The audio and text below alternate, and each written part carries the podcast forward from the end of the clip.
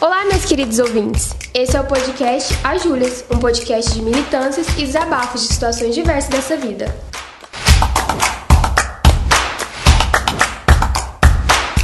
Eu sou Júlia Mello. Eu sou Júlia Chaude.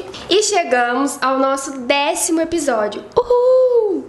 E praticamente em todos os episódios nós falamos sobre machismo, feminismo, sociedade patriarcal, masculinidade tóxica e todos os assuntos que abordam esses temas. E claro que a gente vai seguir falando sobre isso, levando em consideração que a gente vive uma sociedade que educa as crianças para questionarem até qual cor é pertencente de cada gênero, que não questiona sobre os papéis pré-estabelecidos socialmente para homens e mulheres, que não promovem um crescimento igualitário de gênero e tantos outros fatores nocivos que a gente já falou aqui. Sendo assim, é preciso desconstruir, desconstruir padrões estabelecidos há muito tempo atrás que não deveriam, em hipótese nenhuma, terem sido levados adiante.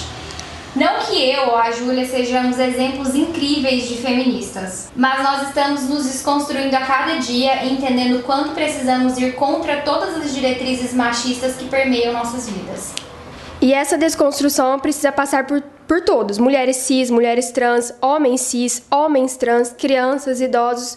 E sendo assim, a gente vai levar o nível da nossa discussão aqui no podcast e a gente vai falar sobre homens desconstruídos.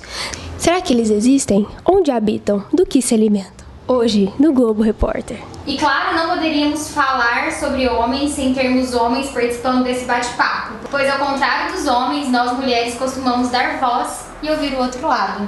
Então, a gente tem aqui hoje com a gente Rodrigo Rocha, jornalista, morador de Brasília. Rodrigo, se apresente para os nossos ouvintes. Quem é você na fila da desconstrução da masculinidade tóxica? Boa noite, bom dia, boa tarde. Eu não sei que horas você vai estar ouvindo isso, mas eu vou te dizer que eu tô lá atrás na fila, tá? Sem nenhuma pretensão de ser o primeiro dela. Tô lá atrás, tô aprendendo, tô tentando. E acho que essa conversa que a gente vai ter aqui hoje vai me ajudar um pouquinho mais. Talvez a andar um pouquinho mais nessa fila e chegar um pouquinho mais perto aí da tal da desconstrução. E a gente tem aqui também o Matheus, professor de matemática, entendedor do universo adolescente. Conta aí, Matheus, pra gente quem você é na luta feminista. Olá, galera. Meu nome é Matheus. Boa tarde, bom dia, boa noite. E eu também estou lá atrás na fila. Não sou protagonista desse, desse programa e nunca serei. Então, é com vocês todo esse programa pra gente. Então tá, gente, oh. é muito importante a gente deixar claro que esse episódio de hoje não é uma forma de confrontar os homens ou ridicularizá-los, né? Em especial as opiniões que vocês vão mostrar aqui hoje, mas sim trazer vocês pra dentro da conversa e tentar entender quais são os pontos de vista que você tem, né, sobre o tão aclamado, aplaudido e endeusado universo masculino. Então a gente vai fazer algumas perguntas aqui durante o programa e a gente quer entender quais são os pontos de vista de vocês sobre os assuntos que a gente vai abordar, tá? A gente vai começar com você, Matheus. É, conta pra gente o que é ser masculino, né? E como e com quem você aprendeu sobre o que é ser homem. Então, gente, é, essa parte é muito importante porque eu tô num processo de construção, né? Porque no começo da minha adolescência, eu pensava que ser masculino era uma coisa, e agora eu já estou pensando completamente diferente sobre o que é ser masculino, né? O que, que eu pensava antes? Eu pensava que masculino tinha a ver com masculinidade, né? E masculinidade, por sua vez, tinha a ver com virilidade. virilidade. E onde que eu tinha esses exemplos no meu dia a dia? Eu consumo muitas histórias em quadrinhos, assisto muitos desenhos, então o exemplo perfeito para mim naquela época de homem era o Conan, o Bárbaro, que era aquele cara fortão, aquele cara que não tinha medo de nada, aquele cara totalmente selvagem, primitivo. E eu fui vendo com o passar do tempo que isso não tem nada a ver com ser másculo, com ser masculino, né? E eu tô num, num momento bem mais simples desse pensamento, que seria, pra mim, masculino é simplesmente uma questão de sexo, né? A questão do órgão sexual mesmo. E as características do masculino permeiam muito o que a sociedade pensa da gente. Então, por exemplo, se nós começarmos a falar que boneca é coisa de homem, por exemplo, isso vai, conforme as gerações vão passando, ocasionar que boneca será coisa de homem. Então eu acho que a sociedade impõe na gente essas características do masculino. Mas, para mim, não sei se está certo ou não, masculino é só uma questão de sexo e órgão sexual. O que você achou, Júlia? É, eu acho que ele sintetizou tudo que a gente falou no episódio de objetificação do corpo feminino, no episódio de feminismo e no episódio de cultura do estupro. Parabéns! Ai, gente, eu fiquei com muita vergonha aqui, obrigado.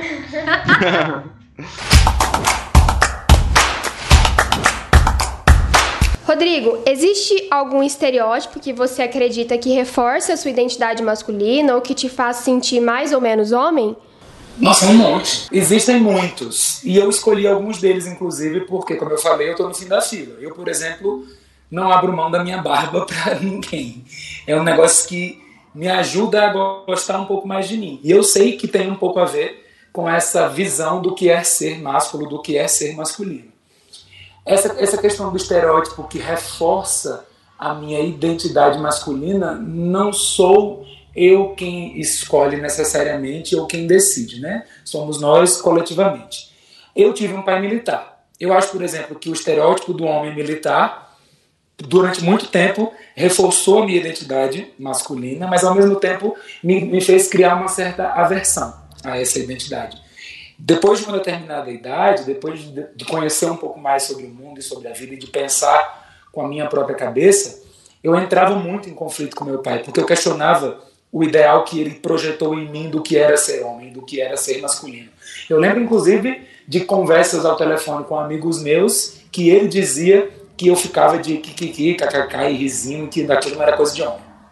Que coisa de homem, homem conversava de outro jeito. Então, o reforço da minha identidade masculina hoje, eu acho que está muito mais atrelado à minha, ao meu desejo de negar a identidade óbvia e ainda assim cair em contradição, do que ao meu desejo de parecer com algum estereótipo que de fato todo mundo compreenda que é masculino. Desconstruir essa visão passa, por exemplo, por desconstruir o tipo de roupa que eu uso, passa por desconstruir o jeito como eu olho para pessoas que são homens, mas têm comportamentos e posturas tidos socialmente como femininos, passa por elaborar melhor os tipos de masculinidade, e eu acho que você já deve ter conversado sobre isso em outros momentos, em outros episódios, né, do podcast de vocês. Eu tenho um amigo chamado Andrei, que é presidente da U N A, que é uma união nacional que cuida da população L G B T Q I A mais, e ele fala muito sobre masculinidades tóxicas e fala muito sobre os diferentes perfis de masculinidade e o que é ser masculino. Esse ideal estereotipado, antigo, de que o homem, e a gente vai falar sobre isso, acredito, daqui a pouco, não chora, não se emociona, não fraqueja, não perde, não... duvida, não, não tem dúvida sobre si mesmo, isso tudo são estereótipos que reforçam a minha identidade masculina, sim, mas contra os quais eu preciso me conscientizar e lutar todo dia, se eu quiser ser diferente, obviamente. Quando você fala desses estereótipos que constroem o homem, é, é muito impressionante que a gente também vai tomando consciência de quais são os estereótipos que, a partir do que é pré-definido pra vocês, também é pré-definido pra gente, né? Porque o homem não chora, mas a mulher é extremamente emotiva e nunca é racional, né? O, uhum. o, o, vocês são sempre muito fortes e a gente é sempre muito dócil, né? O homem é sempre quem vai à luta e a mulher é sempre quem acolhe, tá em casa, pronta para sedular e para cuidar. É, é, tá construído uhum. tudo errado, não só para o homem, mas também para a mulher. E aí quando a gente fala sempre de feminismo, de feminismo... É, a gente falou já isso aqui várias vezes no podcast, né? De como, que, como o feminismo liberta todo mundo, né? Tanto a mulher de ser quem ela quiser ser e o homem também, de que tudo bem. Você não precisa ter uma barba pra se reforçar o machão, o man to be man. E eu não preciso necessariamente ser uma figura muito dócil pra ser feminina. Exatamente. A gente cresce entendendo o que é certo e o que é errado. Mas eu tenho uma esperança. Assim. A minha geração, eu já tenho quarenta, a minha geração, é, eu ainda vivi durante muito tempo escondido, pensando que o que eu sentia era errado. Né? Eu, como homem gay, escondido, pensando que o que eu sentia era errado. E hoje, depois de muito tempo refletindo a respeito desse assunto, eu entendo que tudo que eu considerava errado tinha a ver com ser feminino. Na verdade, tudo o que as pessoas consideram errado tem a ver com ser feminina, porque historicamente ser feminina é ruim, né? E você viaja, vai para museus na Europa, por exemplo, e aí os quadros que você vê o povo endeusando são de homens vestidos e mulheres nuas, servindo aos homens e prontas para transar. Você, é, no sexo, por exemplo, entende que o papel do homem é dominar e o papel da mulher é ser dominada. E tudo o que está envolvido nessa relação, quando é, é relacionado ao universo feminino, é inferior. Porque bom mesmo é dominar. Ser dominada e ser mulher, nesse caso, é servir, é ser inferior. É, a gente cresce entendendo que tudo que está relacionado à mulher e ao que nós consideramos parte do universo feminino não é tão bom e não é digno de respeito. E da, é daí que vem tudo o que nós entendemos como masculino e correto. Então chorar não é tão legal, mas é permitido às mulheres. Se irritar e gritar é permitido aos homens, mas não é permitido às mulheres, porque para elas isso é um comportamento de louca. Mulher é sempre tá... histérica, né? Mulher é sempre histérica. Isso, de quem perdeu o controle, de quem é histérica. Me lembra muito a capa da, da Veja, assim, hum. da, não, da IstoÉ. A capa da IstoÉ da com a Dilma. Dilma gritando. Era na Copa do Mundo aquela foto. Ela estava gritando por causa de uma jogada e usaram a foto dela na Copa para falar que ela estava perdendo o controle do palácio e montaram uma matéria. Eu me lembro muito disso e fico pensando em quantas fotos do Bolsonaro já saíram em que ele está cuspindo de tão irritado, e nunca houve uma capa sequer parecida com essa, de que ele perdeu o controle. Então, é muito complicado, especialmente nesse momento que a gente está vivendo da política brasileira, uhum. ignorar que esse é um assunto urgente para a gente resolver e discutir, para a gente discutir, né? Resolver eu acho que não vai tão cedo, mas para a gente discutir. É muito, é muito é, confortável para quem está na posição de poder, no caso os homens, quererem não falar sobre esse assunto. Mas vocês, enquanto mulheres, provocarem isso e convidarem a gente para fazer essa conversa aqui é uma coisa muito, muito positiva e que eu, inclusive, acho que deve ser muito cansativa. Nossa, porque essa obrigação muito. de educar... Gente, a gente, a gente tá exausta de ser mulher.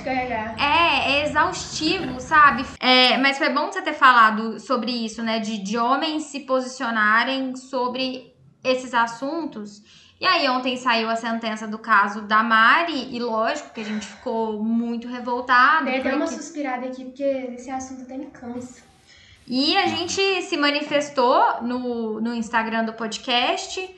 Uh, e em uma dessas manifestações era um story da Thaís Farage que falou o seguinte: quantos homens héteros uh, do seu feed se manifestaram indignados pelo caso?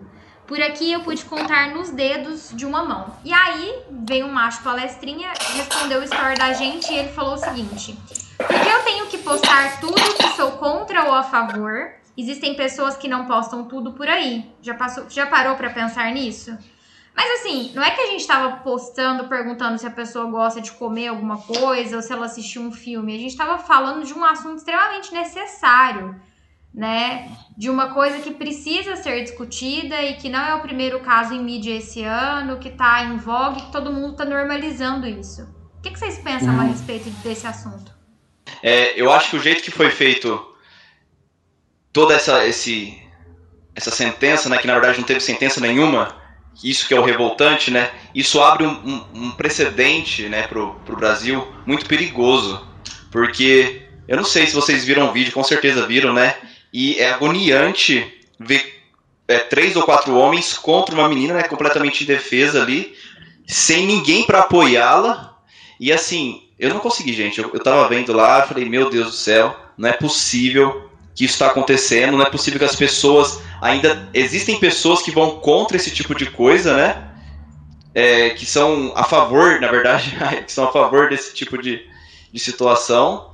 Então, é bem, é bem perigoso, eu acho que... Porque a menina tinha tudo para provar que ela era realmente a vítima da situação. Tinha o esperma, tinha todos os casos, né? A, a, a parte do estupro. E não foi possível. Por quê? Por conta de dinheiro, por conta do, desse machismo muito acerbado na nossa sociedade. Ah, ela, ela saiu to, toda, toda errada, né? No... Toda errada, exato. Em um, em, um, em um lugar em que, em momento nenhum, ela deveria ter sido ridicularizada e ter sido considerada culpada.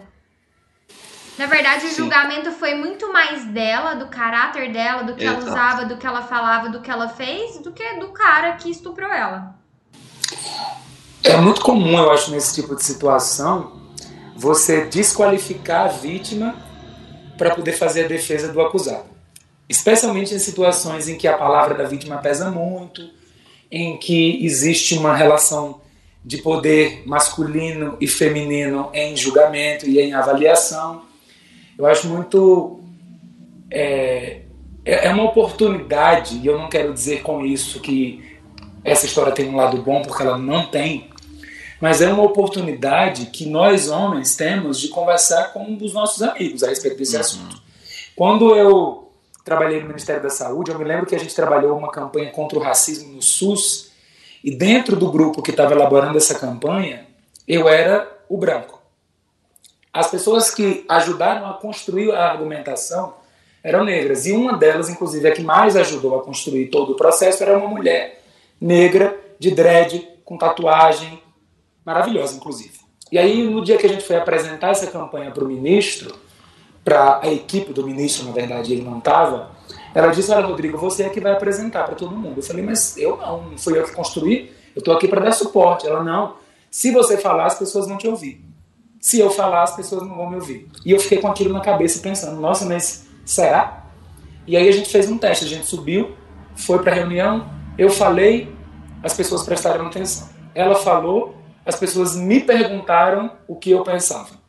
Ela disse a mesma coisa que eu disse, ninguém confirmou. Eu repeti o que ela falou, as pessoas validaram o que eu falei. Isso tem a ver com a cor da pele, obviamente, mas também... tem muito a ver com o fato de ela ser mulher. Eu não tenho nenhuma dúvida em relação a isso. E no caso da Mariana, a gente vê que essa questão do Intercept ter batizado o caso como estupro culposo, com aspas simples, e eu vou explicar depois porque que eu estou dizendo isso, se tornou muito mais relevante na discussão pública, no debate público, do que tudo que aconteceu com ela. Ou seja, virou um debate em torno da sentença estar, de na sentença constar o termo estupro culposo ou não, quando na verdade estupro culposo é o apelido que a mídia deu para simplificar e para popularizar o entendimento daquilo que o advogado dela defendeu como tese. A tese do cara é clara. Existe um erro no processo, porque ela disse que foi vítima, ela era... O termo é estupro de vulnerável. O estupro de vulnerável pressupõe vulnerabilidade. Ela não conseguiu comprovar a vulnerabilidade dela. Mas há provas materiais de que o estupro aconteceu. Como ela não conseguiu comprovar a vulnerabilidade dela, o cara não pode ser acusado, já que ele não teve... Aliás, não pode ser punido, já que ele não teve a intenção de estuprar. Porque o termo estupro culposo não está... na lei. Não existe esse termo na lei. E foi exatamente isso que a comunicação do Intercept falou. No entanto, o que as pessoas entenderam era que o Intercept tinha inventado uma palavra que não está na sentença para desviar a atenção do caso e, a qualquer custo, punir o homem.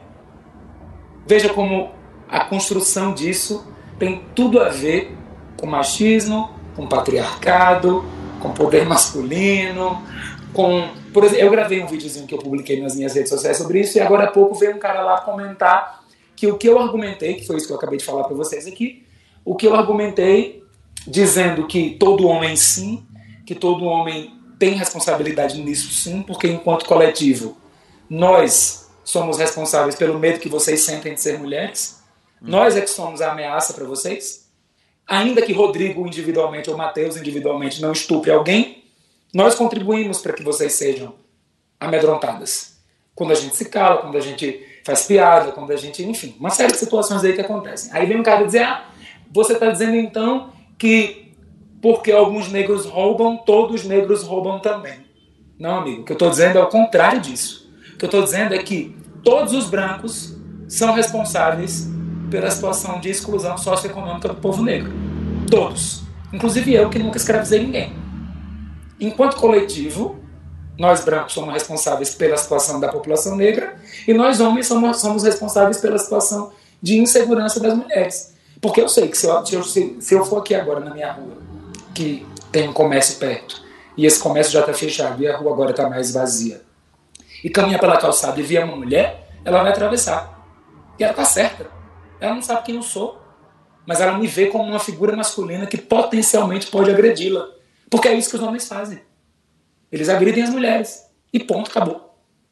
É isso o que os homens fazem. Não tem esse negócio de, ah, mas eu não faço. Com todo respeito, parabéns por fazer o mínimo. Foda-se. Desculpa a exaltação, mas é porque esse negócio... Eu chorei de emoção aqui. Não, muito bom. Ah, cara, eu fico puto porque eu tenho minha irmã. Eu já vi minha irmã Nossa. sendo puxada por um cara num bloco de carnaval. Pelo cabelo, pela bunda. Eu dei tanto murro nesse cara. Foi tão gostoso bater na cara dele. E assim... Hétero não é a desgraça esse, do mundo? Eu acho. Essas desculpa, coisas, Matheus, cara. Desculpa, tem, mas... eu, fico, eu fico pensando que esse tipo de situação já não me incomodou em outros tempos da minha vida. Eu não fui sempre assim. É eu, não, eu não pensei sempre assim. Em outros momentos da minha vida eu já... devo ter contribuído e muito para que coisas como essa continuassem acontecendo. Mas eu lembro também daquele episódio da menina que foi estuprada por um grupo de pessoas, eu não sei quantos homens estavam envolvidos naquele estupro. E eu me lembro de ter ido para o barbeiro no dia seguinte a essa confusão toda, e ter um cara do meu lado conversando com o barbeiro do meu lado, dizendo que o que será que ela fez? Velho, deu, não deu bom não. O negócio ficou feio no barbeiro. Porque você percebe que essa pergunta não é exclusivamente feita por esse cara. Esse cara está representando o que quase todos os homens pensam. E quase nenhum homem quer deixar de pensar. Pelo menos conscientemente. Você até tem, né, aquele desejo de ser desconstruído. Ah, eu sou o cara que desconstruiu um pensamento e que agora pode fazer palestras a respeito desse assunto e nunca mais vai errar. Não, eu erro todo dia. Eu faço bobagem nesse sentido todo dia. E eu sei que eu provoco dor em outras mulheres todos os dias. Mas chega também de ter só a boa intenção de mudar, entendeu? Você tem que ter boa intenção, você tem que fazer alguma coisa. E o que eu digo que nós aqui devemos fazer, eu e o Matheus, todo mundo que estiver ouvindo, todo mundo que estiver ouvindo, hum. é falar sobre isso com as Sim. pessoas que são iguais a nós. Porque a Júlia falar tem um efeito uhum. para o macho palestrinha que a gente está querendo combater. Eu dizer tem um outro efeito. Mas talvez não tenha ainda o efeito que deveria ter porque sou um homem gay. Talvez uhum. esse cara olhe para mim e diga, ó, oh, mas o viadinho está falando aí. Pode ser que isso aconteça. Uhum. Então eu preciso do meu irmão, que não está nem aí para esse assunto. É um cara de cinquenta anos, homem casado, três filhos e o cacete. Eu preciso dele para se juntar a essa conversa. Porque ele é quem vai conversar com os amigos do futebol. Ele é quem vai conversar com os caras que tomam cerveja no bar. E talvez ele consiga ser ouvido por esses caras. Eu tenho menos chance, a Júlia tem menos chance ainda. As Júlias têm menos chance ainda. Eu tava é chato, ouvindo... é difícil falar sobre isso, mas é real. É, eu tava é, ouvindo é assim um podcast hoje, e aí... tem uma psicanalista que tem um... ela desenvolve um trabalho que chama Prazer Ela, que é focado em prazer feminino, porque, infelizmente, isso é um tabu, né? Mulher não pode gozar. Só isso é uma coisa exclusiva dos homens. E aí, pensando em um sexo... eu acho que a gente até falou isso hoje, né? Em que a mulher tá lá pra servir um cara... É, várias mulheres de trinta, quarenta anos de casamento tinham uma vida sexual extremamente infeliz... iam fazer o projeto dentro do Prazer Ela e falavam pra... acho que é Mariana que ela chama. Nossa, mas você tinha que conversar com meu marido. Meu marido precisa saber de tudo isso que você tá me falando. E aí ela pegou e falou assim... nunca que eu vou poder chegar num, num homem que não, é, não faz nem parte do meu convívio social e falar de sexo com ele porque você, como esposa, tá infeliz. E aí ela pegou no meio do, da, da conversa, falou que conheceu o marido em um curso de sexualidade, falou assim, se eu não posso, então eu vou ter que usar o meu marido para isso. E aí eles desenvolveram um segundo projeto, que é o Prazer Ele, onde ele fala de sexualidade com homens. E aí não pensando em sexualidade só sexo, mas pensando em sexualidade e corpo. E ouvindo esse podcast, eu pensei, gente, é muito triste, né? A gente não tem voz, a gente não é validada e o que a gente pensa, acha, não, não tem importância. Então, a gente tem que, né, ir de baby steps. Primeiro, eu vou ter que colocar um homem do meu lado para eu poder ser ouvida, para falar comigo, trazer outros homens para para conversa. Porque por mais que a gente milite aqui entre a gente, infelizmente, a gente também vive numa bolha, né? Exato. É, até, até onde isso chega, pra quem isso chega. É verdade. É, eu quero falar um pouquinho aqui sobre, igual o Rodrigo colocou um ponto muito importante, porque eu tenho vários grupos de futebol, né? Eu não gosto de futebol de assistir, porém eu gosto de jogar, e um lugar onde tem muito machismo é nesses grupos de futebol. Inclusive tem muita pornografia, né? E pornografia, querendo ou não, é uma coisa que tá mais pro lado masculino do que do feminino, né? No sentido de a mulher é sempre a submissa, né? Em qualquer tipo de pornografia. Então isso, isso contribui para essa sociedade totalmente machista que a gente vive. Mas, né? Quando eu vejo esse tipo de coisa, eu tento, né? Pelo menos fazendo um trabalho de formiguinha, enviar alguma coisa. Por exemplo, enviar é, vídeos sobre o caso da Mariana Ferrer, enviar outros tipos de conteúdo. Mas o que, que eu percebo em relação a isso? Esses homens que não querem ouvir esse tipo de coisa, eles não ouvem, eles ignoram, eles vão contra. Então, mesmo a gente tentando falar, eu sinto, eu sinto uma barreira aí bem difícil de ultrapassar. Então, é igual você falou, é uma bolha, né? Quando a gente fala com, com nós mesmos, é uma coisa. Agora, quando você fala com uma pessoa que não quer ouvir, é bem difícil. E eu tenho vários, assim, pessoas que estariam nesses públicos-alvos, mas eu não consigo atingi-los. Eu sei que eu não sou entrevistador, mas eu sou jornalista, eu sou perguntador. Posso fazer uma pergunta para o Matheus? Claro, fica à vontade. Claro. Matheus, me conta hum. uma coisa que você mandou e duas reações que você recebeu desse tipo por, aí. Por exemplo, eu mandei hoje um vídeo aqui do, do Henry Bugalho, né, falando sobre o caso Mariana Ferrer. E aí eu tive três respostas, né? Deixa eu ver se eu acho elas aqui. E aí foram assim, olha que coisa incrível. Eles postaram fotos dessa, da menina, né, perguntando o que, que você acha a respeito disso? Pra que postar uma coisa desse tipo, né? Que é ela de, ela de quatro, ali de biquíni, numa praia, e qual, qual, tipo, qual que é a intenção dela com isso? Uma coisa completamente machista, né? A gente vê demais esse tipo de situação, e aí eu tento argumentar, tento mandar um áudio perguntando o que, que tem a ver o que ela posta, o que, que ela veste, né? O que, que você tem a ver com isso? O que, que você vai... Tipo, não tem nada a ver. E não consigo argumentar, contra-argumentar, porque pra ele, ele tá certo. Essa menina postando esse tipo de coisa numa, numa rede social, ela tá querendo ser o que é exposta, querendo ser vulgar, querendo ser fútil, e isso leva a esse, essas, essas coisas que a gente vê, né? No nosso dia a dia. Não sei se eu respondi essa pergunta, Rodrigo. Não, respondeu sim. Eu... eu... Tenho alguns amigos, em geral os meus amigos héteros são casados com as minhas amigas, em certo. Geral. Uhum. Eu, eu acho que tenho poucos amigos héteros que são meus amigos solitariamente, assim. Uhum. É, em geral eles são casados com as minhas amigas. E eu já sei que você falou que eu... isso. Oi? Eu posso falar uhum. uma coisa, já que você falou isso?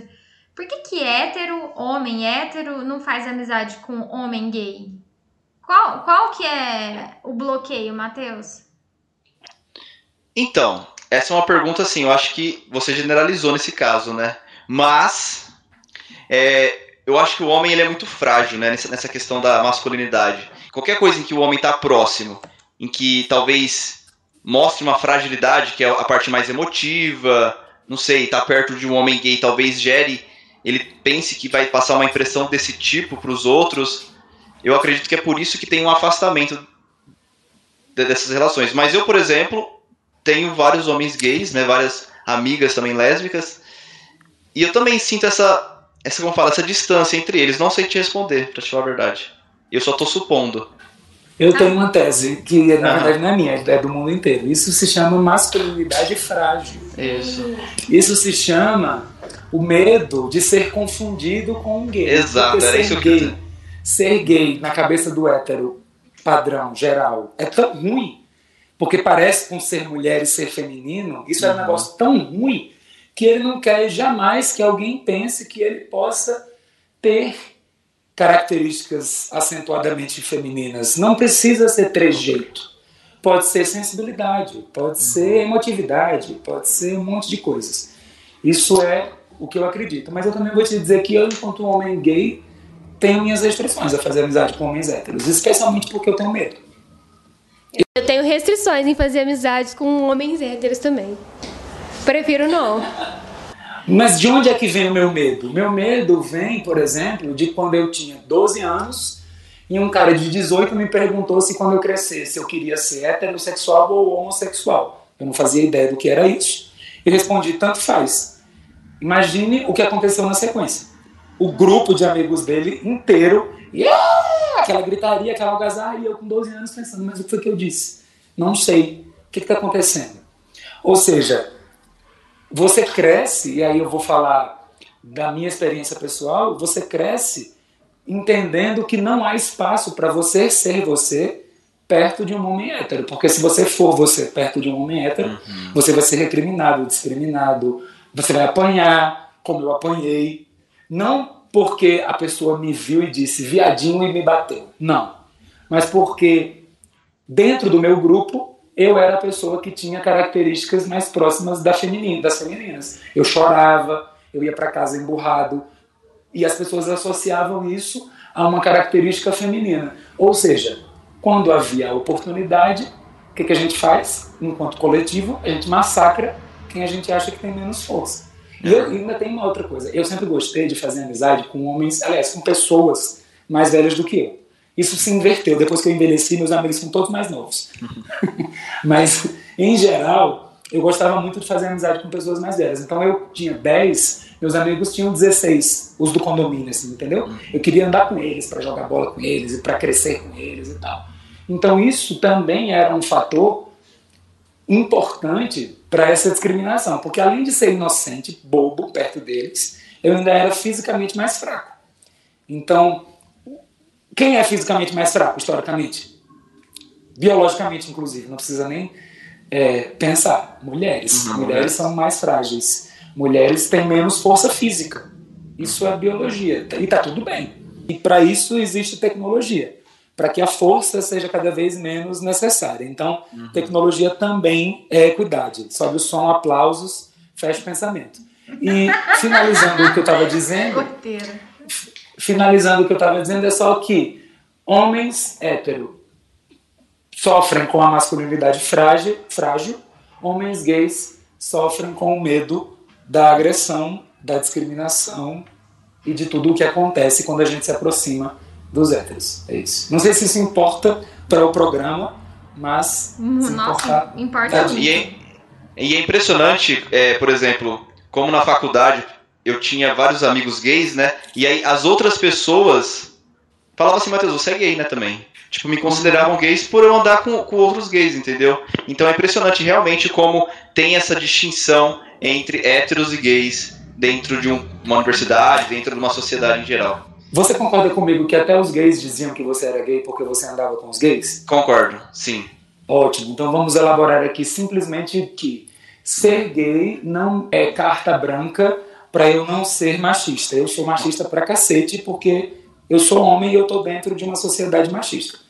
Do mesmo jeito que ser mulher não deve isentar as mulheres de terem comportamentos machistas. Do mesmo Com jeito certeza. Que ser Exatamente. Asiático não é carta branca para ninguém ser... Nenhum asiático é racista. Não, não existe isso.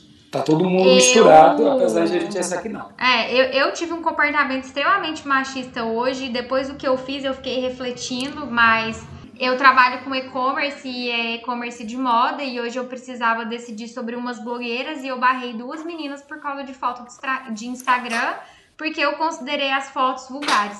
E aí depois que eu fiz isso, eu falei, meu Deus... Não acredito que eu, que milito o tempo todo, que censuro todo mundo uhum. por conta desses comportamentos, acabei de fazer isso, né? É, eu acho que... Igual a gente tá falando sobre desconstrução, né? Eu cresci com a cabeça, gente, totalmente machista, completamente machista, porque a minha família foi me passando essas coisas, né? De que rosa, de menina, boneca, de menina, brincar de casinha, que não pode jogar bola. E que, que eu, a minha vida inteira eu joguei futsal. E sempre por, por jogar eu ouvia: ai, Júlia, mas por que, que você tá fazendo isso? Isso é coisa de menino. Vai fazer uma aula de dança, vai fazer um balé. Che me, até me colocaram numa aula de balé uma vez, eu fiquei acho que uma semana, não dei conta, saí. E, e assim, depois de um tempo que a gente vai crescendo, vai tendo acesso a mais informações, vai saindo desse mundinho, né, que a gente cresce dentro da família, a gente vai percebendo as coisas erradas que estão acontecendo ali. E aí a gente, eu tô assim, em constante desconstrução, eu não tô cem por cento desconstruída, assim, é, uma, é um constante aprendizado, buscando mais coisas e passando isso adiante, né?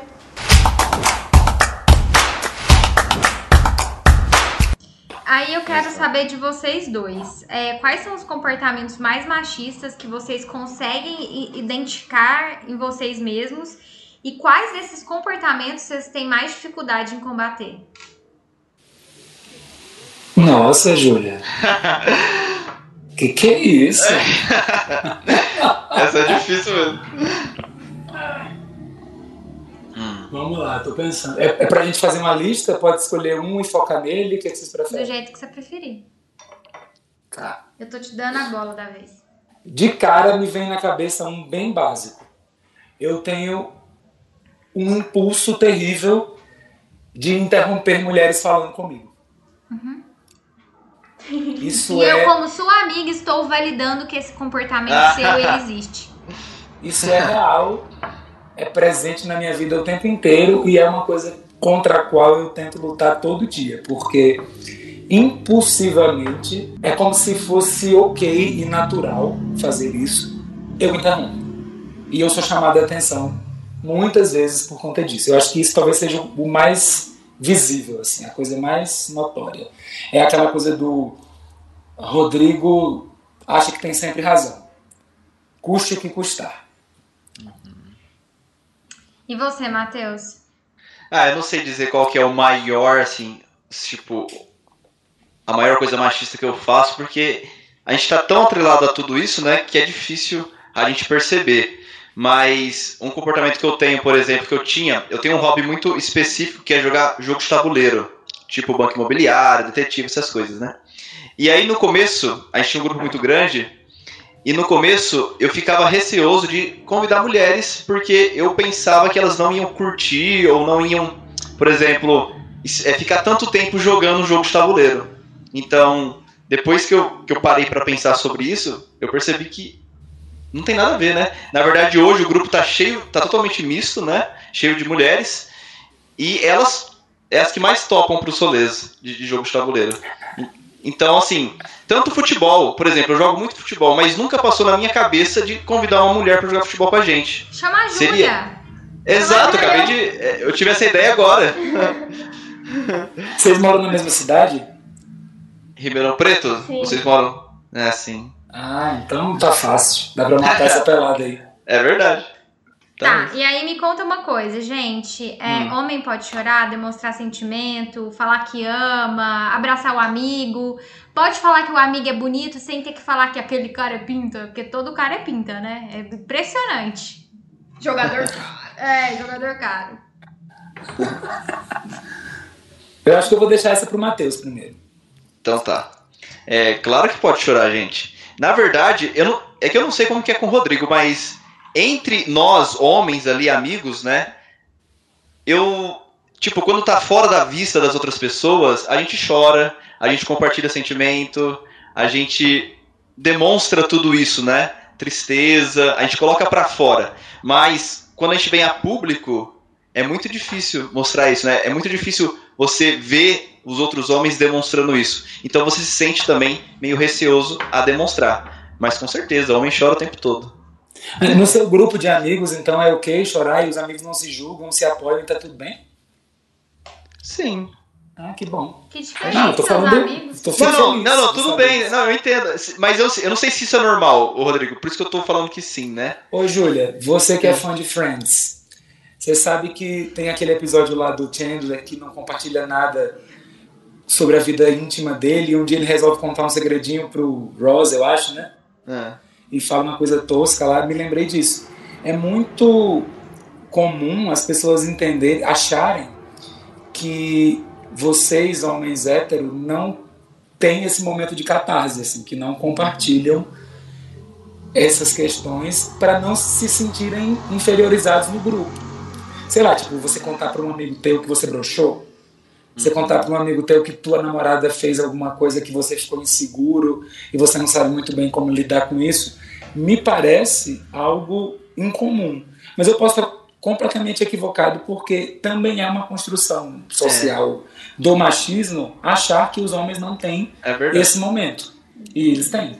Como você está acabando de dizer aí. É, assim. Por exemplo, assim, quando eu falo amigos, é aqueles amigos bem próximos mesmo, uhum. né? Eu acho que eu não falaria para qualquer amigo Sim. esse tipo de situação. Mas entre os próximos, assim, os, os melhores, né, que eu considero amigos do peito, uhum. eu falaria numa boa. E eu acredito que eles também. Vocês são uma exceção. Olha, gente, eu vou falar aqui, porque às vezes eu tô lá com meu namorado, né, com o círculo de amigos dele, e assim, são... Ai, tomara que, nem, que eles não escutem, ou tomara que escute, mas eles Tem são, eles são muito escrotos. E tipo assim, aquele, sabe aquele heterotopzeira mesmo? E tipo assim, a ponto de ser, ai... Vou abraçar aqui minha, minha amiga e tal, né? No caso, eles. Aí já, tipo, fica, oh, que isso, cara? Tá doido, tá me estranhando. Tipo, véi, dá licença, tá de blusa rosa. Que isso? Que... Enfim, é... aí nessa questão de, de usar blusa rosa, né? Às vezes, é, é, tipo, meu, o Rodolfo, meu namorado, coloca a blusa rosa e já vem outros zoar. Nossa, tá de blusa rosa, que isso, cara? Você viado? Ah, pelo amor de Deus, sabe? É umas coisas... É, é muito frágil a masculinidade, gente. É muito frágil. É verdade. Eu tenho, eu tenho um afilhado de quatro anos, e aí, quando ele fez um ano, eu dei uma boneca de Natal pra ele. Aí foi o auge da família, porque, nossa, eu tava corrompendo uma criança. E aí o Bernardo, claro, né, foi crescendo, e uma coisa que meu avô sempre, sempre, sempre fez foi chamar ele de homão, porque ele é um homem grande. E aí eu sempre falo, ele não é homem, ele é criança, porque eu acho que, assim... Quando a gente está criando meninos, a gente já cresce, é, já cria essa criança para ela crescer muito macho, né? Às vezes o Bernardo cai, chora, e aí ele, ele cho- começa a chorar e meu avô sempre fala, nossa, mas você não pode chorar. Aí eu sempre entro no meio e falo, pode, você pode chorar, você tem que chorar. E aí, sempre que eu tô em casa, tô maquiando ou passando esmalte, ele sempre me pergunta, Maju, eu passo?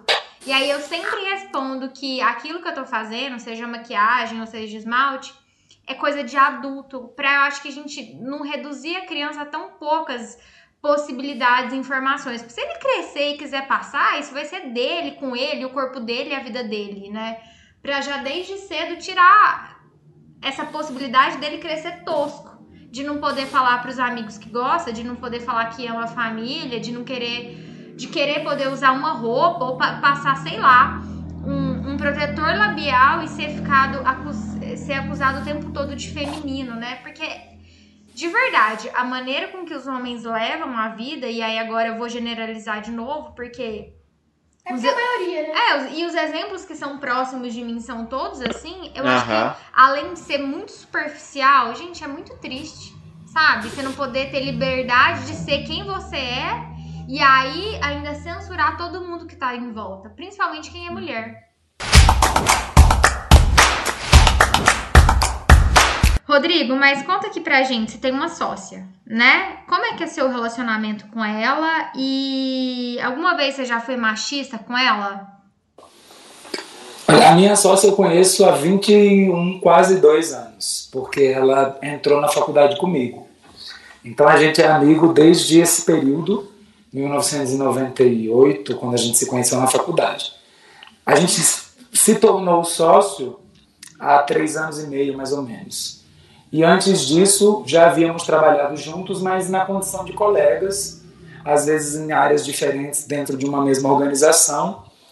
Mas nesse, nessa experiência de sociedade, e aí somos eu, ela e outro homem, que é o Bruno, eu tenho percebido com muita ênfase que essa desconstrução que eu achava que tinha, na verdade, não tenho nem um texto do que gostaria. Porque vira e mexe eu recebo alertas dela e a gente entra em discussões ricas, produtivas e às vezes apenas na briga mesmo, porque ela está tão irritada e com razão que não está afim de elaborar.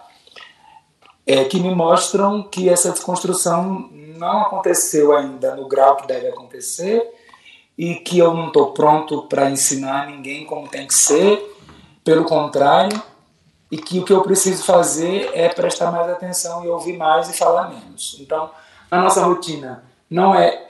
Ah, acho que hoje é menos comum, mas não era até determinado ponto incomum.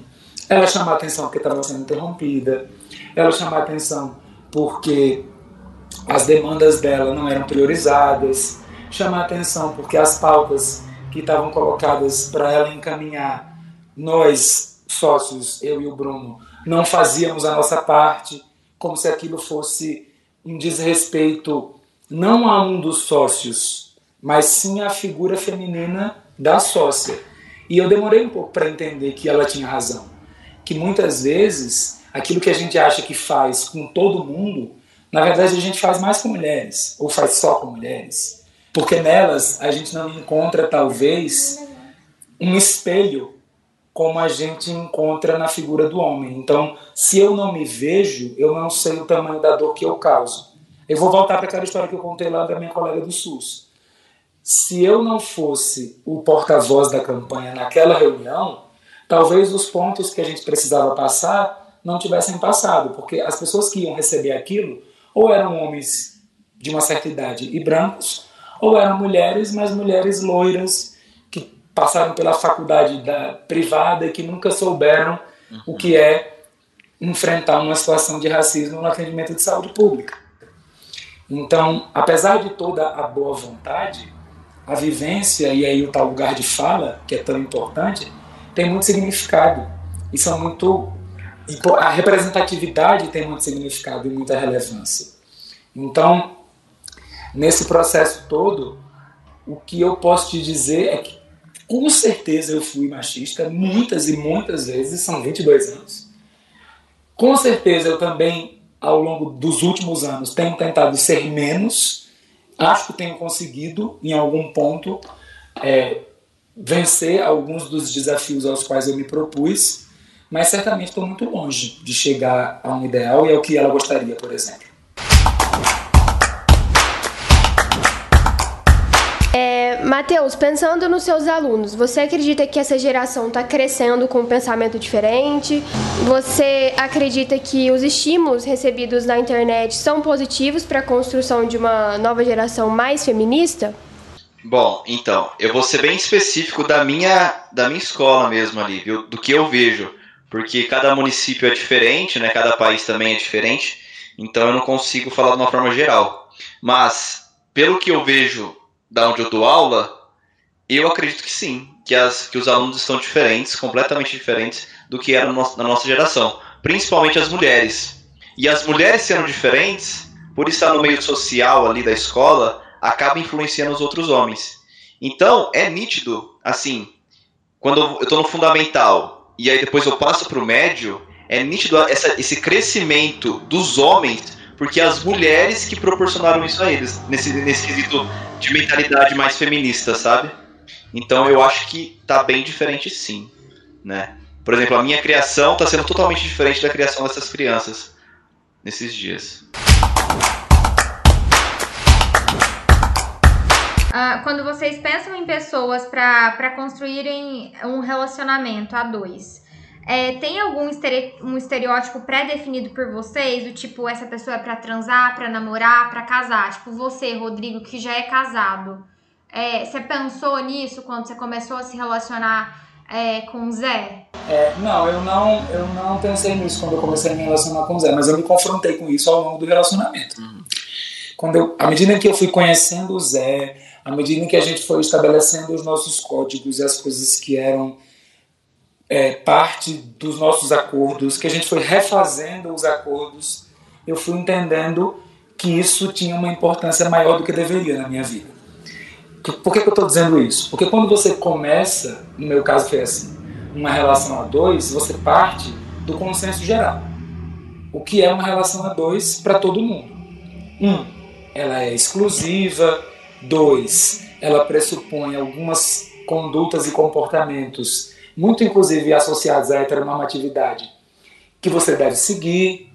E ao me relacionar com ele, a gente já está aí há quase quatro anos nessa vida juntos, eu me confrontei com o questionamento sobre as coisas que eu tinha aprendido que eram corretas.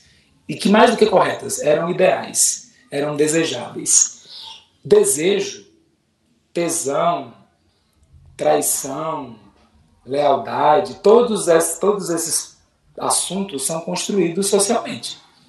Essa coisa de você dizer, ah, mas é porque eu tenho tesão em homem de barba. Joia, você foi treinado para ter tesão em homem de barba. Ah, mas é porque eu gosto de mulheres magras. Lindo, no Renascimento o tesão era nas mulheres gordas. Sabe, isso é construção social. Então aceitar isso é uma coisa importante para você começar a questionar o molde no qual você está construindo a sua vivência. E na minha relação com ele, eu tive, graças a ele, em boa parte, a oportunidade de questionar as coisas que eu considerava corretas, necessárias e fundamentais para que uma relação avançasse.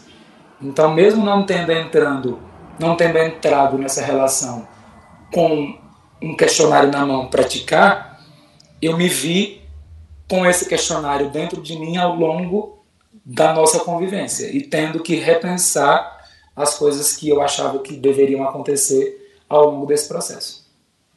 E você, Matheus, você segmenta as pessoas com que você se relaciona? Infelizmente, eu acho que eu faço isso sim, viu? Viu, Judas? Mas, assim, no sentido de... Primeiro eu conheço a pessoa e aí depois eu meio que rotulo elas. Não rotular, né? Talvez não seja a palavra certa. Mas desses termos que você usou, né? Ah, essa é pra, pra casar, essa é pra namorar, essa daí é só pra transar. Então, eu acho que eu faço isso ainda... E estou tentando parar de fazer. Porque assim, quando eu saio com alguém, eu vejo mais a ideia, se bate, não bate. E aí eu vou, nesse, nesse primeiro encontro, já estereotipando esse tipo de, de pessoa, né? Esse, esse tipo de mulher, por exemplo. E aí eu vou separando na minha casinha ali, na minha cabecinha. É, cada um, se é pra casar, se não é. Então, eu ainda faço isso sim. Tenho certeza. Matheus, continuando aqui em você, você acha que o estereótipo da mulher bem resolvida, o famoso mulherão da porra, ele te assusta? Porque você acha que os homens se sentem tão intimidados quando, quando as mulheres são assim, se manifestam assim? Com certeza assusta, né? A gente não tá acostumado com isso. Porque a nossa sociedade foi, como foi, vocês estavam dizendo, né? Totalmente a mulher submissa, né? Agora que tá tendo uma desconstrução, onde a mulher tá pegando cargos mais altos... E eu acho que assusta todo tipo de homem. E aí que vem a fragilidade, a fragilidade masculina, que é muito, muito evidente por conta disso. Mas eu tô agora com muita admiração por esse tipo de mulher, né? Tô respeitando bastante e, assim, acho incrível. Porém, assusta. Assusta até, até mulheres assusta, né? Porque às vezes é. a minha mãe fala alguma coisa pra mim que eu falo, mas tá, tipo... Falando mais uma vez que eu vou morar junto com meu namorado ano que vem. E ela vem falar assim pra mim, Júlia, mas você tem que lavar as roupas dele, quer dizer que ela tem que aprender a fazer tal coisa. Eu falo, mãe, eu não tenho que aprender a fazer nada. Ele também tem mão, ele também tem perna, ele sabe fazer. Aí ela já fica, ai meu Deus, que isso, Júlia? Mas sabe, umas coisas que eu falo pra ela, ela fica, ai, mas desse jeito ele vai largar de você. Aí eu falo assim, então que largue. Porque essa sou eu, gente. Se vai, se vai casar comigo, tem que me aceitar do jeito que eu sou. Seu jeitinho. É o meu jeitinho. Ah, quando eu respondo alguma coisa assim pra minha mãe, ela me chama de grossa. É porque eu... mas, mas esse homem quer uma namorada, uma esposa ou uma empregada? É, exatamente. É isso que eu falo pra ela. Ué, mas peraí, eu sou, eu vou, eu vou morar com ele, a gente vai dividir a mesma casa, as mesmas funções, os mesmos trabalhos, a louça, do mesmo jeito que ela é minha, ela é dele também. E aí eu falo isso gente. pra ela, né? Como ela cresceu assim, num... numa sociedade machista, né? Meu avô era super machista. Então aí ela fica assustada com quando eu falo esse tipo de coisa. E assim, aí eu tento explicar pra ela, mãe, que isso não existe. E agora assim, ela, tá, ela também está nesse processo de desconstrução. E é isso que é legal, quando você começa a mudar a sua cabeça, você tem que passar essas, esse tipo de coisa pra adiante. Passa pra sua mãe, passa pros homens ao seu redor. E é isso. Gente, eu tenho uma dificuldade pra passar isso pra minha mãe, viu? Porque é muito difícil. Eu tento sempre, todo dia, mas é difícil. Porque assim, minha mãe aqui criou dois homens, né? Também eu tenho um irmão mais novo. E ela é bem machista nesses aspectos. E aí quando você tenta confrontar essas ideias dela, não vai. É, é aquele negócio é, que eu falei. É uma luta por dia, sabe? Acho que a gente tem Exato. que ser firme, é. manter nosso posicionamento. De, uhum. É assim que as coisas funcionam. Sim. É, eu, eu sempre faço isso na minha casa, principalmente porque eu também tenho um irmão e o meu irmão uhum. é extremamente machista e eu me sinto na obrigação de, de contar pra ele que o que ele tá fazendo é errado. Por mais que ele vá me odiar, me achar uhum. é, tosca, ridícula, não, não importa. Eu aprendi uma coisa esse ano, né? Como a pessoa vai receber a sua mensagem, isso aí é um problema dela. O que importa é que é, você fale o que você acha, o que você tá sentindo. Legal. Sim, é, assim, aí eu percebo que a minha mãe, ela já mudou em muita coisa, assim, é, ela já tem outra cabeça, mas eu entendo que pra ela, é, não, ela não vai mudar, assim, de repente, né, tipo, tudo que ela já aprendeu, tudo que ela já viu, não vai sair da cabeça dela, assim, com um piscar de olhos, então tudo bem, eu continuo falando, continuo alimentando essa sementinha na cabeça dela, que um dia vai florescer. É. Ô, Júlio, minha mãe não vai escutar esse podcast, muito provavelmente, mas imagina é. minha mãe escutando e pensando assim, ou eu ouvindo o filho dela falar assim, então, mãe, eu tenho um relacionamento semi-aberto. Hã? O quê? Gente, você não, não faz isso com a sua mãe. Ela vai fazer relação aberta, viado, escroto. Ela não vai falar isso pra mim nunca. Ela não vai falar isso pra mim nunca, mas ela vai pensar, eu tenho certeza. Hum. Ô, Rodrigo, e existe machismo no mundo gay, né? Existe essa, dif- essa diferença nas crenças do, dos gays e dos héteros, assim, pensando no universo masculino? Conta pra gente como é que isso funciona. Claro que existe. Ô, Júlia, dentro do universo gay, o universo gay é ótimo, né? Parece que é uma coisa à parte. Mas vamos é lá. Outro mundo, pra né? efeito de, de compreensão, vamos figurar dessa forma. Pensa comigo na balada aqui. Aí você entrou na boate, pá, pá, tum, tum, tum. O que você avista na pista de dança ou no barzinho? Grupo. As malhadas, bombadas, geralmente brancas, barbies, é o que a gente chama. E agora a gente tá chamando de barba não, agora a gente chama de padrão. Parece que ofende mais chamar de padrão do que de barba. A B N T, né? A B N T. Aí tem também as afeminadas, as magrinhas afeminadas ou até as gordinhas afeminadas que fazem as coreografias da Beyoncé e lacram. Tem também as pobres que vão de ônibus para boate e esperam o dia amanhecer para poder voltar para casa porque não tem condição de pegar Uber. Tem também, sabe, isso tudo existe. Existe e não é difícil de identificar. Não é, não é uma coisa assim... Ah, você é gay, então você automaticamente está livre do machismo. Pelo contrário, vai para o Twitter e olha o que as bichas escrevem. Eu posso falar bicha, tá? Você não. Olha o que as bichas escrevem sobre diva pop, por exemplo. É o futebol, né, das gays. Diva pop é o futebol das gays. Mas o que, o que os gays fazem com as mulheres, eu inclusive, e a cobrança que nós fazemos em relação às mulheres artistas, por exemplo, são a tradução literal do que é machismo.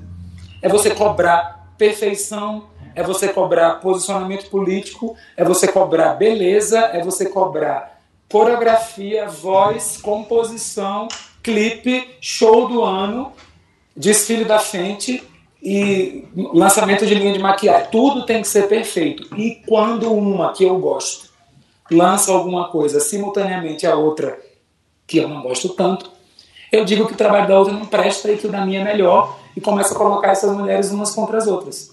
Tem coisa mais machista do que isso? Nossa, isso, eu já vi muito isso. Isso é a área na qual os gays do Twitter são especialistas. Jogar uma mulher contra a outra. Quando eu digo os gays do Twitter é porque nem todo gay tem conta no Twitter. Mas os que têm e discutem esse tipo de assunto dificilmente conseguem se livrar dessa peixa, dessa peixa, peixa, vamos lá, pesquisa no Google aí como é que fala, pessoal.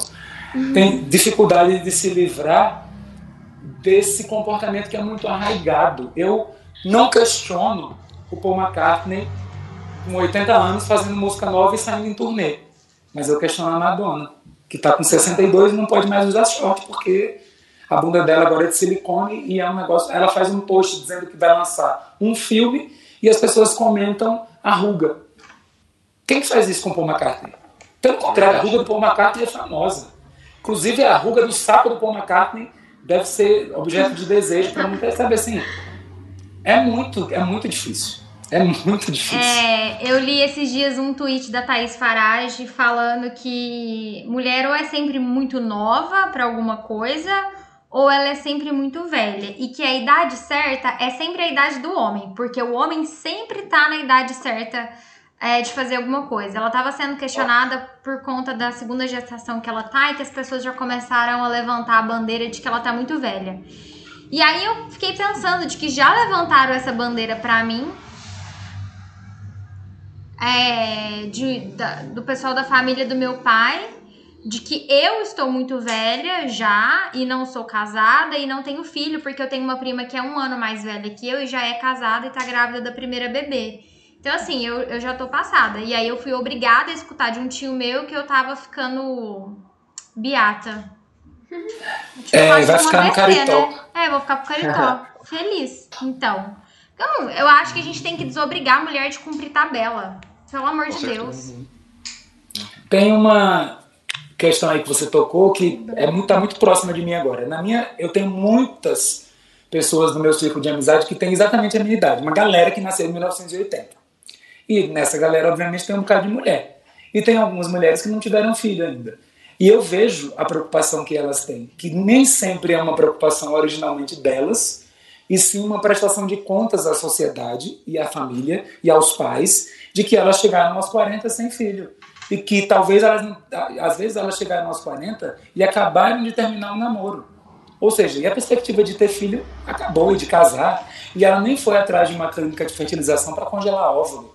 Ou seja, que tipo de mulher é essa que não quer ter um filho? Meu Deus! Ué, é uma mulher igual a minha, que também não, nunca fui atrás de fazer uma criança. Nunca... Quero, quero, penso sobre isso, penso sobre isso. Mas ninguém nunca me perguntou quando é que eu vou ter um filho. É verdade. Nem quando as pessoas achavam que eu era heterossexual, me perguntaram se eu ia ter um filho e quando eu ia ter um filho. Nunca. Então, o peso e a medida, obviamente, é muito diferente, né? É, quando você... Aqui... Pode falar, Matheus. Não, pode, pode continuar. O que eu ia dizer é só para amarrar o pensamento, é assim, quando você olha para uma mulher de cinquenta anos, por exemplo, no auge da sua carreira, produzindo pra caramba, fazendo coisas, e o, a primeira coisa que você analisa é o cabelo, é a roupa, é se a cintura dela tá fina, se ela tá magra, se ela tá gorda, se ela tá bela ou se ela não tá tão bela assim. Depois você vai pensar nas outras características. Quando você olha para o homem, eu olho, né, para achar bonito ou feio, porque afinal de contas o viado sou eu. Mas, de forma geral, ninguém espera uma avaliação. Um homem não espera ser avaliado dessa forma. Se você pegar um cara e ele te apresentar um produto que ele acabou de criar e você dizer, nossa, mas você tá gordo, você vai chocar o cara, porque ele jamais espera que essa seja a sua observação sobre ele. Jamais espera. Uma mulher, eu penso que já, já, já aguarda, já tá esperando por isso. Tipo, é super normal você, algum homem eu... avaliar a gente pelo nosso físico, pelo meu cabelo, pela minha unha, pela minha roupa, pelo meu peso, pela minha altura. É normal. Não deveria ser, mas é, a gente é considerado o tempo todo pela roupa que a gente tá usando e se isso condiz com, entre aspas, o nosso padrão, né? Uhum. O, o, eu, fiz, eu tive uma reunião mais cedo com a minha equipe de social media lá do, daqui da empresa. E a gente pediu para ligarem as câmeras. Só as mulheres é, é, verbalizaram preocupação com a aparência física. E não quiseram ligar a câmera por causa disso. Olha só isso. Elas disseram, ah, mas eu tô horrível, ah, mas o meu cabelo... Só elas falaram isso. Nenhum homem externou essa preocupação. Mas é porque provavelmente só elas seriam julgadas. O, os homens então, não seriam. Sintomático, né? Vai, Matheus. Não, eu queria falar só, em contraste com a Júlia, por exemplo, na minha família o pensamento é o contrário, que eu sou muito novo pra ter filho, que eu sou muito novo pra casar, isso com vinte e nove anos, né? Mas a sua idade então, é masculina, amor. Se você fosse mulher... Ex- não, exatamente, pra, exatamente. Essa, esse é o ponto, né, que eu queria contrastar, né? Olha que coisa insana. Ah, é. Sabe uma outra coisa que é bem comum? Hum. A mulher, o cara termina o namoro com a namorada, ela tá namorando e tal, e acabou, ele vai contar pros pais que o namoro acabou. Hum. Pai recebe a informação, lamenta, bola pra frente. Aí a mulher vai contar, eu digo isso porque eu já recebi esse relato de algumas amigas. Hum. A mulher vai contar pra mãe que o namoro acabou. Aí a mãe pergunta, o que, que você fez? É, verdade. Tô mentindo?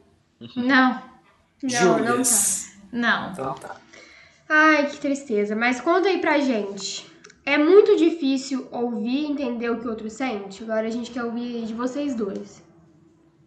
É porque, assim, a gente tem uma sensação... Uhum. É, e aí eu vou jogar isso aqui, vocês interpretam do jeito que vocês quiserem. Mas a gente tem essa sensação de que homem é, é um ser limitado, que ele não tem condição de ter empatia e responsabilidade afetiva com a vida do outro. E aí, seja esse outro mulher ou homem. Isso é, isso é uma verdade? Vocês são limitados mesmo? Pode falar. Eu quero o Matheus falando, eu quero ouvir. Não quero falar, não. Depois eu falo. Você falou mal bem, pode falar. O, o Rodrigo tá falando muito, é verdade, pode falar. Tá, eu vou tentar falar então sobre esse tema, né? Então, quando alguém vem com algum tipo de problema, né, independente de ser mulher ou não, e assim, você percebe que ela quer ser escutada, eu tô tentando, tô fazendo esse processo comigo mesmo, de me colocar na situação da pessoa, né? E se eu fosse a pessoa, o que, que eu gostaria que acontecesse, né? Então, eu tento ouvir, não é fácil no começo, foi um processo de aprendizado, e eu acredito que eu tenho que aprender muito sobre isso ainda, com vocês mulheres, com psicólogos, não sei, com esse tipo de, de profissional. Porque realmente não é fácil escutar e só escutar, sabe? Eu tenho essa dificuldade, sim. Mas não é escutar, sim, né? Tipo assim, é escutar, é, é, se colocar, é, né? Absorver a informação e entender isso. Qual que é a mensagem que a pessoa tá falando. É, é muito difícil. Vai, Rodrigo. Eu também acho difícil pra cacete você conseguir se colocar no lugar do outro, e eu acho que talvez uhum. seja até impossível é. você se colocar no lugar do outro. Mais importante do que você ficar tentando fazer isso, hum. talvez seja apenas acolher o que o outro tá dizendo como algo que é válido, tanto quanto o que você sente. Fazer isso com uma pessoa que parece comigo é mais fácil do que fazer isso com uma pessoa que é diferente de mim. Então, o exercício de escuta, de fato, Matheus, é muito difícil. E é, tem, sei lá, uns três, dois, três meses que eu fiz novamente um curso que eu já tinha feito antes, de comunicação assertiva. Esse curso tem como princípio, um dos princípios centrais, ouvir e resistir à intenção e ao desejo de concordar, discordar e aconselhar. Você falou em psicólogo aí, a pessoa que faz o curso, ela é uma mediadora de conflitos, e, entre outras coisas. E um das, é, dos exercícios mais poderosos, eu acho, que ela fez com a gente nesse trabalho, foi exatamente o de você ouvir o que o outro tem a te dizer, sem ficar fazendo uhum, uhum, uhum. Olha só, eu tô fazendo. Sem ficar perguntando para a uhum. pessoa... É, sem ficar tentando validar o que a pessoa está dizendo, como se ela precisasse da sua concordância para seguir, e resistir, inclusive, à tentação de dizer a ela o que ela deve fazer sobre aquele assunto. É muito difícil. Nossa, eu digo isso porque, inclusive, uma psicóloga me orientou em um determinado momento a não aconselhar uma amiga que estava precisando de apoio, e, ao invés de fazer isso, tentar exercitar apenas a escuta, para que ela tirasse as próprias conclusões. E é impressionante como, quando você consegue fazer isso, a pessoa faz tudo sozinha.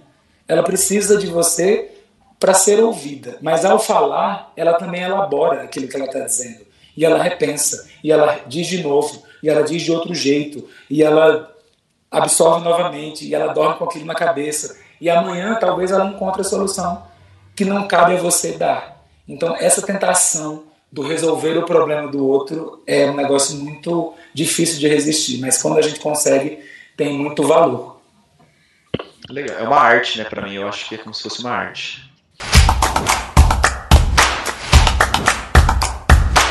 Tá, pessoal. Tá. Então, agora a gente vai fazer é, um bate-bola com vocês aqui, de, com premissas machistas, e aí eu quero saber...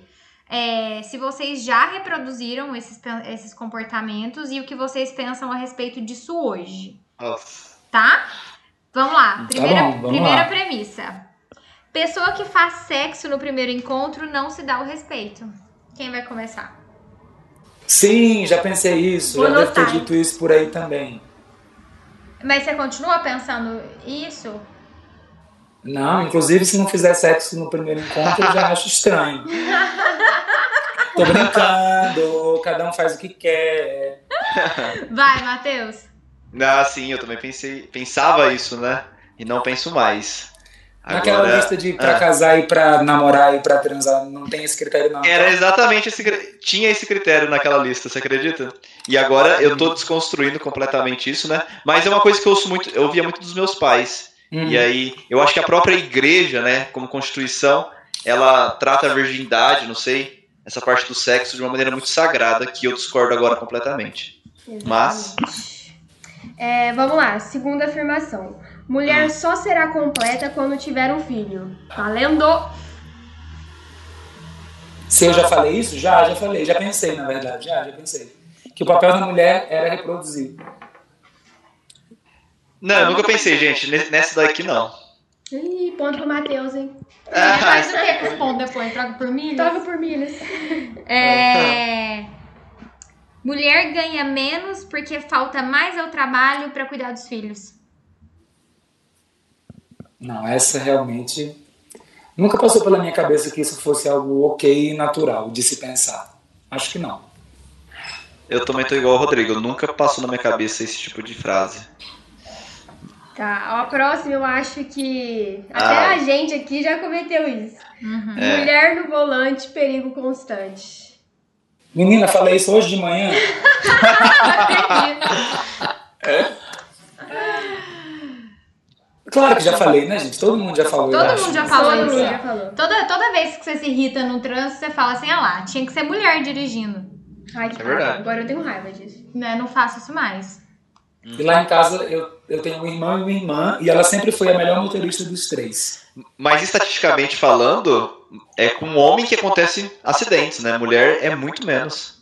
Gente, eu dirijo melhor que muito homem por aí. Com certeza. Pensa, pensa em tudo que acontece... Pensa em tudo que acontece de ruim no mundo. Homem, guerra, homem. É, tem razão. Os jesuítas eram homens. Ah, o Bolsonaro que... é homem. Homem. Puta que pariu. Toda feminista é lésbica e não se depila. Eu acho que eu nunca, eu acho que eu nunca pensei dessa forma, mas... Acho que já pensei no sentido de que se toda mulher fosse lésbica ou não se depilasse, o mundo não seria tão bom. Entende o que eu estou querendo dizer? Entendo. Que, que, por exemplo, eu vou falar de uma, uma situação real agora. A Lola, a, Maria, a Lourdes Maria, que é a filha da Madonna, ela não depila o sovaco. Eu não sei se ela é hétero, se ela é gay, se ela é bi, se ela, sei lá o que, que ela é. Mas ela não depila o sovaco. E muitas vezes eu já me peguei olhando pra foto dela e pensando, hum, nossa, não faz isso não, depila aí. Mas é real. Ai, você, Matheus. Não, eu também eu nunca pensei sobre isso. Eu acho que ser feminista não tem nada a ver com característica física, né? Mas nunca pensei disso. É, porém... Gente... Ah, pode... É o que a gente já falou aqui no podcast, né? Ser feminista vai além de estereótipos, né? É uma luta é, a favor da igualdade entre os gêneros. E assim, se você quer ter pelos ou não, aí é uma escolha sua, mas não tem nada a ver com o feminismo. Na, na real, eu acho que o direito de escolher se você quer ter pelos ou não é uma luta feminista, sim ou não? É, ah, sim, sim, o feminismo, ele te libera pra escolher sim. o que você quer fazer. Isso. Se você quer ser bonitinha, tipo, né, usar rosa ou ficar com roupa de academia, depilar ou não. Ser lésbica ou não, botar o cabelo azul. Ou não, e cortar Sai do padrão, né? Ah, é. é, exato. É, vamos lá. Mulher não pode beber muito e não entende nada de futebol. Tô lascada. Putz. Que eu achei que mulher bêbada na rua era feio, já achei, sim. Já, já, já, passo, já me lembro, assim, de olhar pra uma mulher bêbada, tipo, tropeçando e falando, nossa, mas essa mulher... E eu tava tropeçando também. Então, né? Assim, é mais ou menos claro. Já tava travada, né? Ah, eu tô com o Rodrigo nessa também, porque, por exemplo, eu lembro na, na faculdade... Onde realmente eu tinha uma repulsão por mulher bêbada, mas eu estava bêbado, então não fazia o menor sentido, né? Tudo isso. Eu tô dentro. E dessa. Sobre mulher não entender nada de futebol? Gente, eu tenho uma sobrinha, na verdade, biologicamente ela é sobrinha do Zé, mas é minha sobrinha agora porque a gente tá casado. O nome dela é Rihanna, maravilhoso, inclusive, o nome dela. Nossa, ela joga futebol pra cacete. E eu sei que eu já me peguei olhando e pensando, nossa, mas a Rihanna joga futebol e ela gosta dessas brincadeiras físicas e isso não é necessariamente o que se espera de uma menina. E na mesma hora me repreendendo, cala a boca, Rodrigo, para de pensar bobagem e vai seguir tua vida que isso não te interessa. Muito bom. Eu também já tive esse tipo de pensamento, viu, gente? De que mulher não entende nada.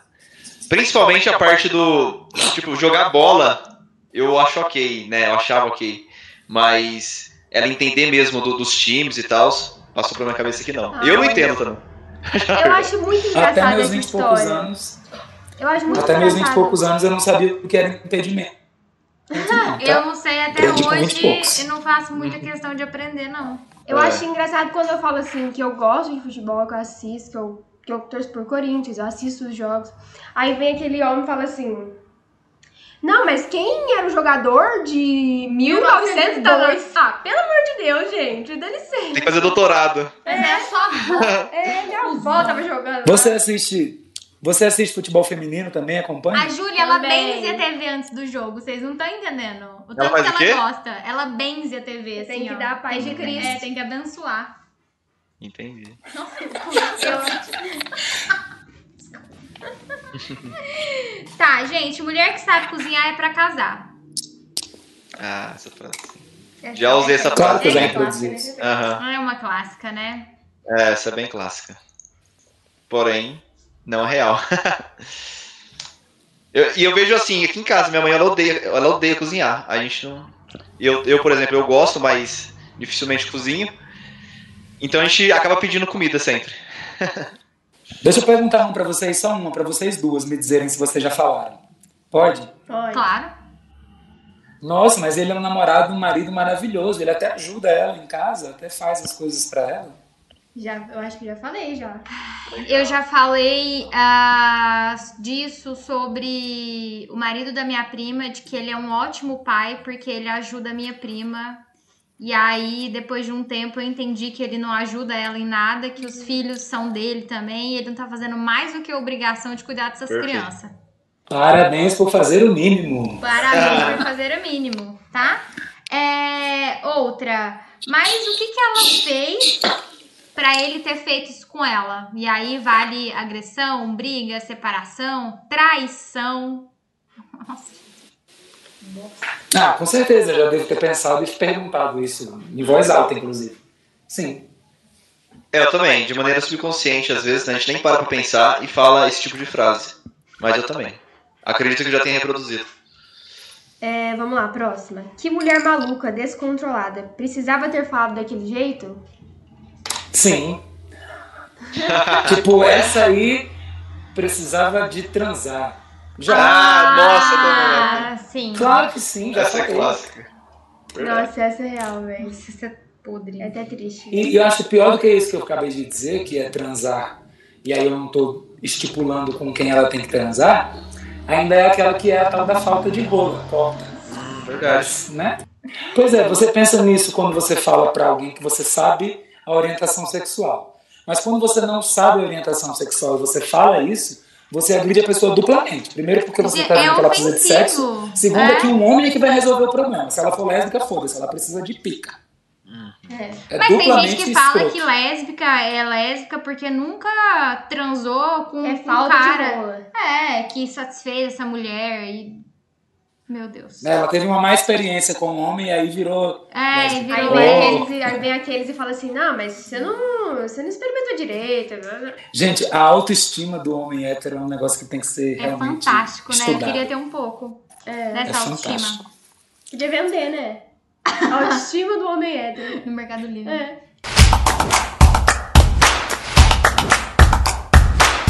Então tá, agora a gente quer que vocês completem essa frase. Lugar de mulher é? Onde ela quiser, pô. Muito bom, parabéns. É, eu ia dizer isso, mas eu não sei se é meu lugar de fala, então eu deixo pra vocês definirem. Não, mas é o nosso lugar é onde a gente quiser. E onde a gente gente vai estar tá, e com quem que a gente vai estar tá, e a hora que a gente uhum. vai estar tá, não é dar conta de ninguém. Exatamente. É verdade. Então, bo- agora, bora, bora falar aí, Ju. Fala aí, Ju. Eu vou para as minhas indicações aqui, então. Eu tenho duas indicações hoje. Eu quero, eu quero indicar o desfile da Rihanna, que tá na Amazon, que ela criou uma linha de lingeries maravilhosa. E aí ela trouxe todos os tipos de pessoas, mulheres e corpos para para poder representar a marca dela. E ela fez um desfile incrível e tá disponível na Amazon para quem quiser assistir. E eu também quero indicar o podcast Praia dos Ossos, que fala sobre um crime de mil novecentos e setenta e seis, da Ângela Diniz, que ela foi assassinada na Praia dos Ossos, em Búzios, pelo namorado, e o julgamento do crime da Ângela foi muito mais sobre ela, sobre a pessoa que ela era, a mulher que ela era, so, do que do assassinato em si, né? Ela foi julgada o tempo todo. E foi normalizado o assassinato dela porque foi em defesa da honra masculina. E aí, ouvindo esse podcast, eu fiquei refletindo o quanto isso ainda é muito normal hoje em dia, né? Não foi um absurdo dos anos setenta, isso é um absurdo de hoje. Que a violência da, contra a mulher é normalizada o tempo todo por conta de comportamentos e estereótipos que as mulheres carregam. Que às vezes nem condizem com, com aquela mulher, mas é só porque aquilo foi construído socialmente. É isso. Quem quer indicar agora? Então tá, eu tenho dois livros para indicar. Na verdade, é, é uma série de livros, depois é, uma, é um livro em específico, né? Porque eu gosto muito do gênero fantasia épica, por exemplo, Senhor dos Anéis, Harry Potter. E aí eu li esse ano um livro nesse estilo, né, nesse gênero, e a protagonista era uma, uma, era uma mulher, e ela era muito fodona, era lésbica. Então, assim, eu acho difícil, nunca tinha lido algo parecido, porque geralmente é sempre protagonista masculino, né? Então eu queria indicar essa série de livros, que é uma trilogia, e chama Trilogia da Quase Noite. E o primeiro livro chama Nevernight, olha só. E um livro agora nacional, né, da, da Patrícia Mello, chama Mulheres Empilhadas. Não sei se vocês já ouviram falar, mas aborda o tema de feminicídio e é muito legal, porque ele aborda esse tema através de um romance mesmo. Não romance entre casais, nada disso, um romance história, né? Então, eu apaixonei, li em dois dias. Pode, fica a dica também. Eu mudei, acabei de mudar as minhas duas indicações com base no que a gente conversou aqui, pensando em coisas que tenham a ver com esse papo. Então, a primeira coisa que eu quero indicar nem é nada novo, é um especial, e eu sei que tem gente que vai torcer o bico para isso, de stand-up comedy chamado Nanette. Esse especial é gravado por uma mulher chamada Hannah Gadsby.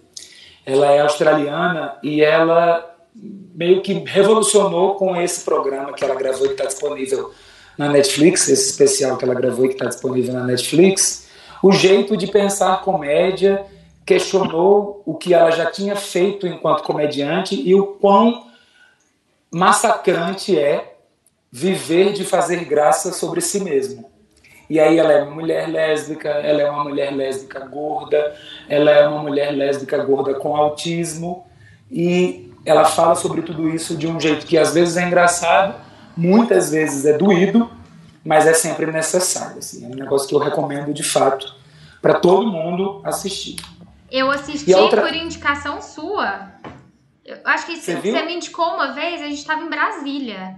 E aí hum. você me indicou e eu assisti, e eu comecei a assistir, comecei a me emocionar muito com a história dela e fiquei muito puta, porque você me indicou como um stand-up.